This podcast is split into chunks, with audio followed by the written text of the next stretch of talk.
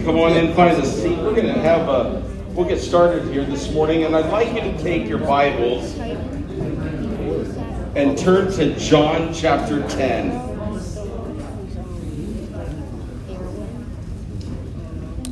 Merry Christmas. Merry Christmas.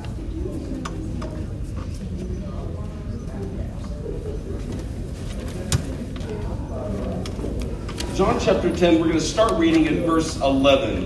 And I'm going to illustrate something that Jesus said, and I think relates in some ways to our passage which we're dealing with today in the book of James. James chapter 10 verse starts at 11, and Pastor Jonathan actually mentioned it this morning in his sermon. I am the good shepherd. The good shepherd lays down his life for the sheep. The hired hand is not the shepherd who owns the sheep. So when he sees the wolf coming, he, he abandons the sheep and runs away. Then the wolf attacks the flock and scatters it. The man runs away because he is hired hand and cares nothing for the sheep. I am the good shepherd. I know my sheep, and my sheep know me. Just as the Father knows me and I know the Father, I, and I lay down my life for the sheep. I have no other sheep that are not of this sheep pen. I must bring them also. They too will listen to my voice, and they shall be one flock and one shepherd. Obviously, talking about the Jews and the Gentiles here, those that are saved and those who have yet to be saved. Now, this is the point that I'd like to share this morning that is kind of radical. I want you to hear this. Look at verse 17. The reason my Father loves me is that I, I lay my life down. I lay down my life, only to take it up again. No one takes it from me, but I lay it down of my own accord. I have authority to lay down and authority to take it up again, the command I received from my Father. What's he talking about here? He's talking about obedience to the Father. In other words, the Father loves me because I do his will. It, it's not like, you know, that, that he's not going to do his will, but that love relationship is there because of what he does. And he actually lives out who he is. He is Jesus. He is God the Son and the Son of God. But he's evidenced by what he does. His love for the Father is evidenced by his actions. He says, No one does it for me. I, I do this of my own accord. I'm choosing to lay down my life and to take it up again. I'm going to choose to suffer and die for humanity. I do that by my own free choice.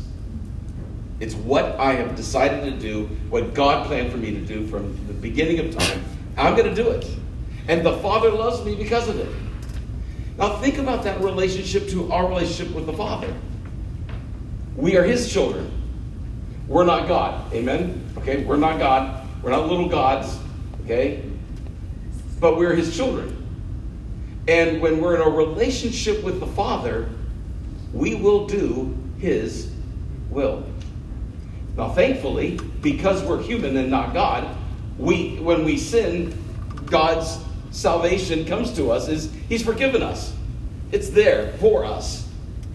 But the, the whole point is, he's Jesus is saying, I'm the good shepherd, and you know what? I'm not like anybody else because I know my sheep. I'm the owner of the sheep. I have them. I bought them with the price of my blood. That's what's going to happen.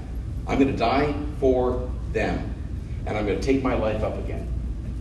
It's them who I love. And you know what? The Father loves me because I'm doing exactly what He wants me to do. In other words, this morning,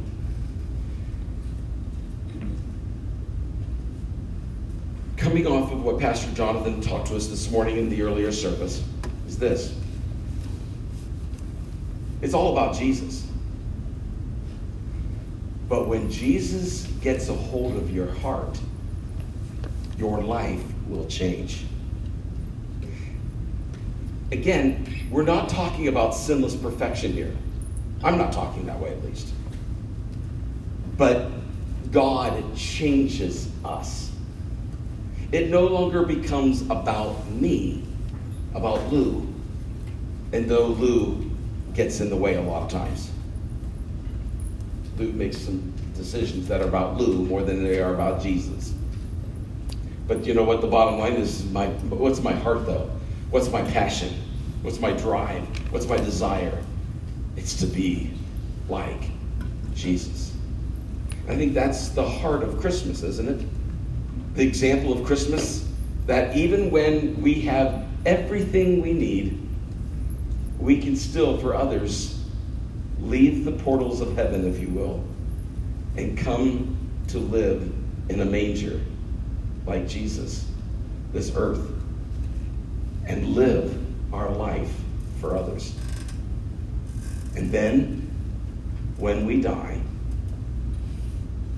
when we die, because he lives, we shall live also. Do you have this hope?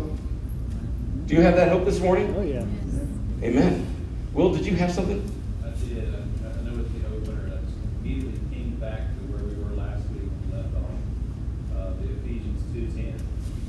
Uh, we are God's handiwork, created in Christ Jesus, do good works, which God prepared in advance for Kirk to do.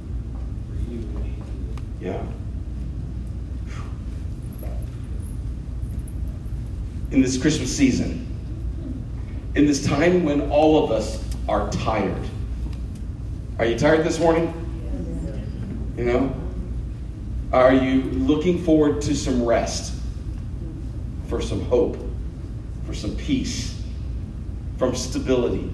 You know, give us some stability, Lord. In everything that's going on, we can trust in Him. And when we do, it's going to overflow in our lives because Jesus wants to do the same thing through us as He did for us. Let's pray. Heavenly Father, we love you. And I pray that this morning we will not only say we know the, the Good Shepherd, but we will be in that intimate relationship with Him. God, thank you for sending your Son Jesus to be our shepherd who loves his sheep and cares for them, nurtures them, protects them, guides them, leads them, and died for them. God, may we be like Jesus and live our life as a sacrifice for others. May it not just be about us, Lord, but about what you want to do in and through us. As we go through this entire class, we, we give it over to you. Father, may your Holy Spirit be our teacher.